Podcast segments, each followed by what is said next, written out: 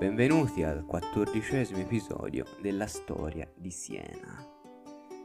Grazie allo sviluppo del Monte dei Paschi, dell'università, dell'ospedale, il boom nel turismo, dagli anni 90 Siena era prosperosa sia a livello culturale che economico.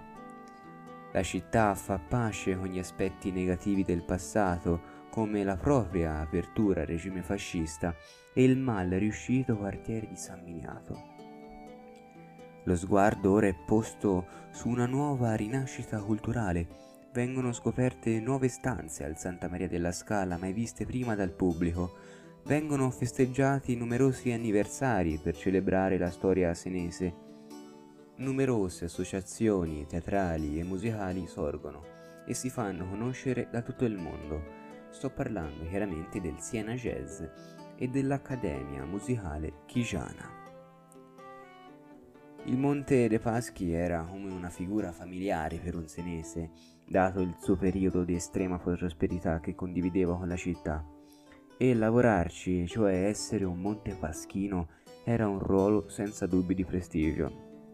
Tant'è che molti di questi montepaschini divennero sindaci o priori delle contrade.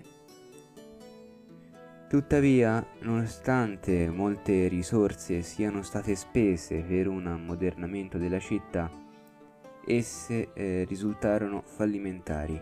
Siena non era collegata a nessuna delle maggiori città italiane fuorché Firenze, né per strada né per rotaie.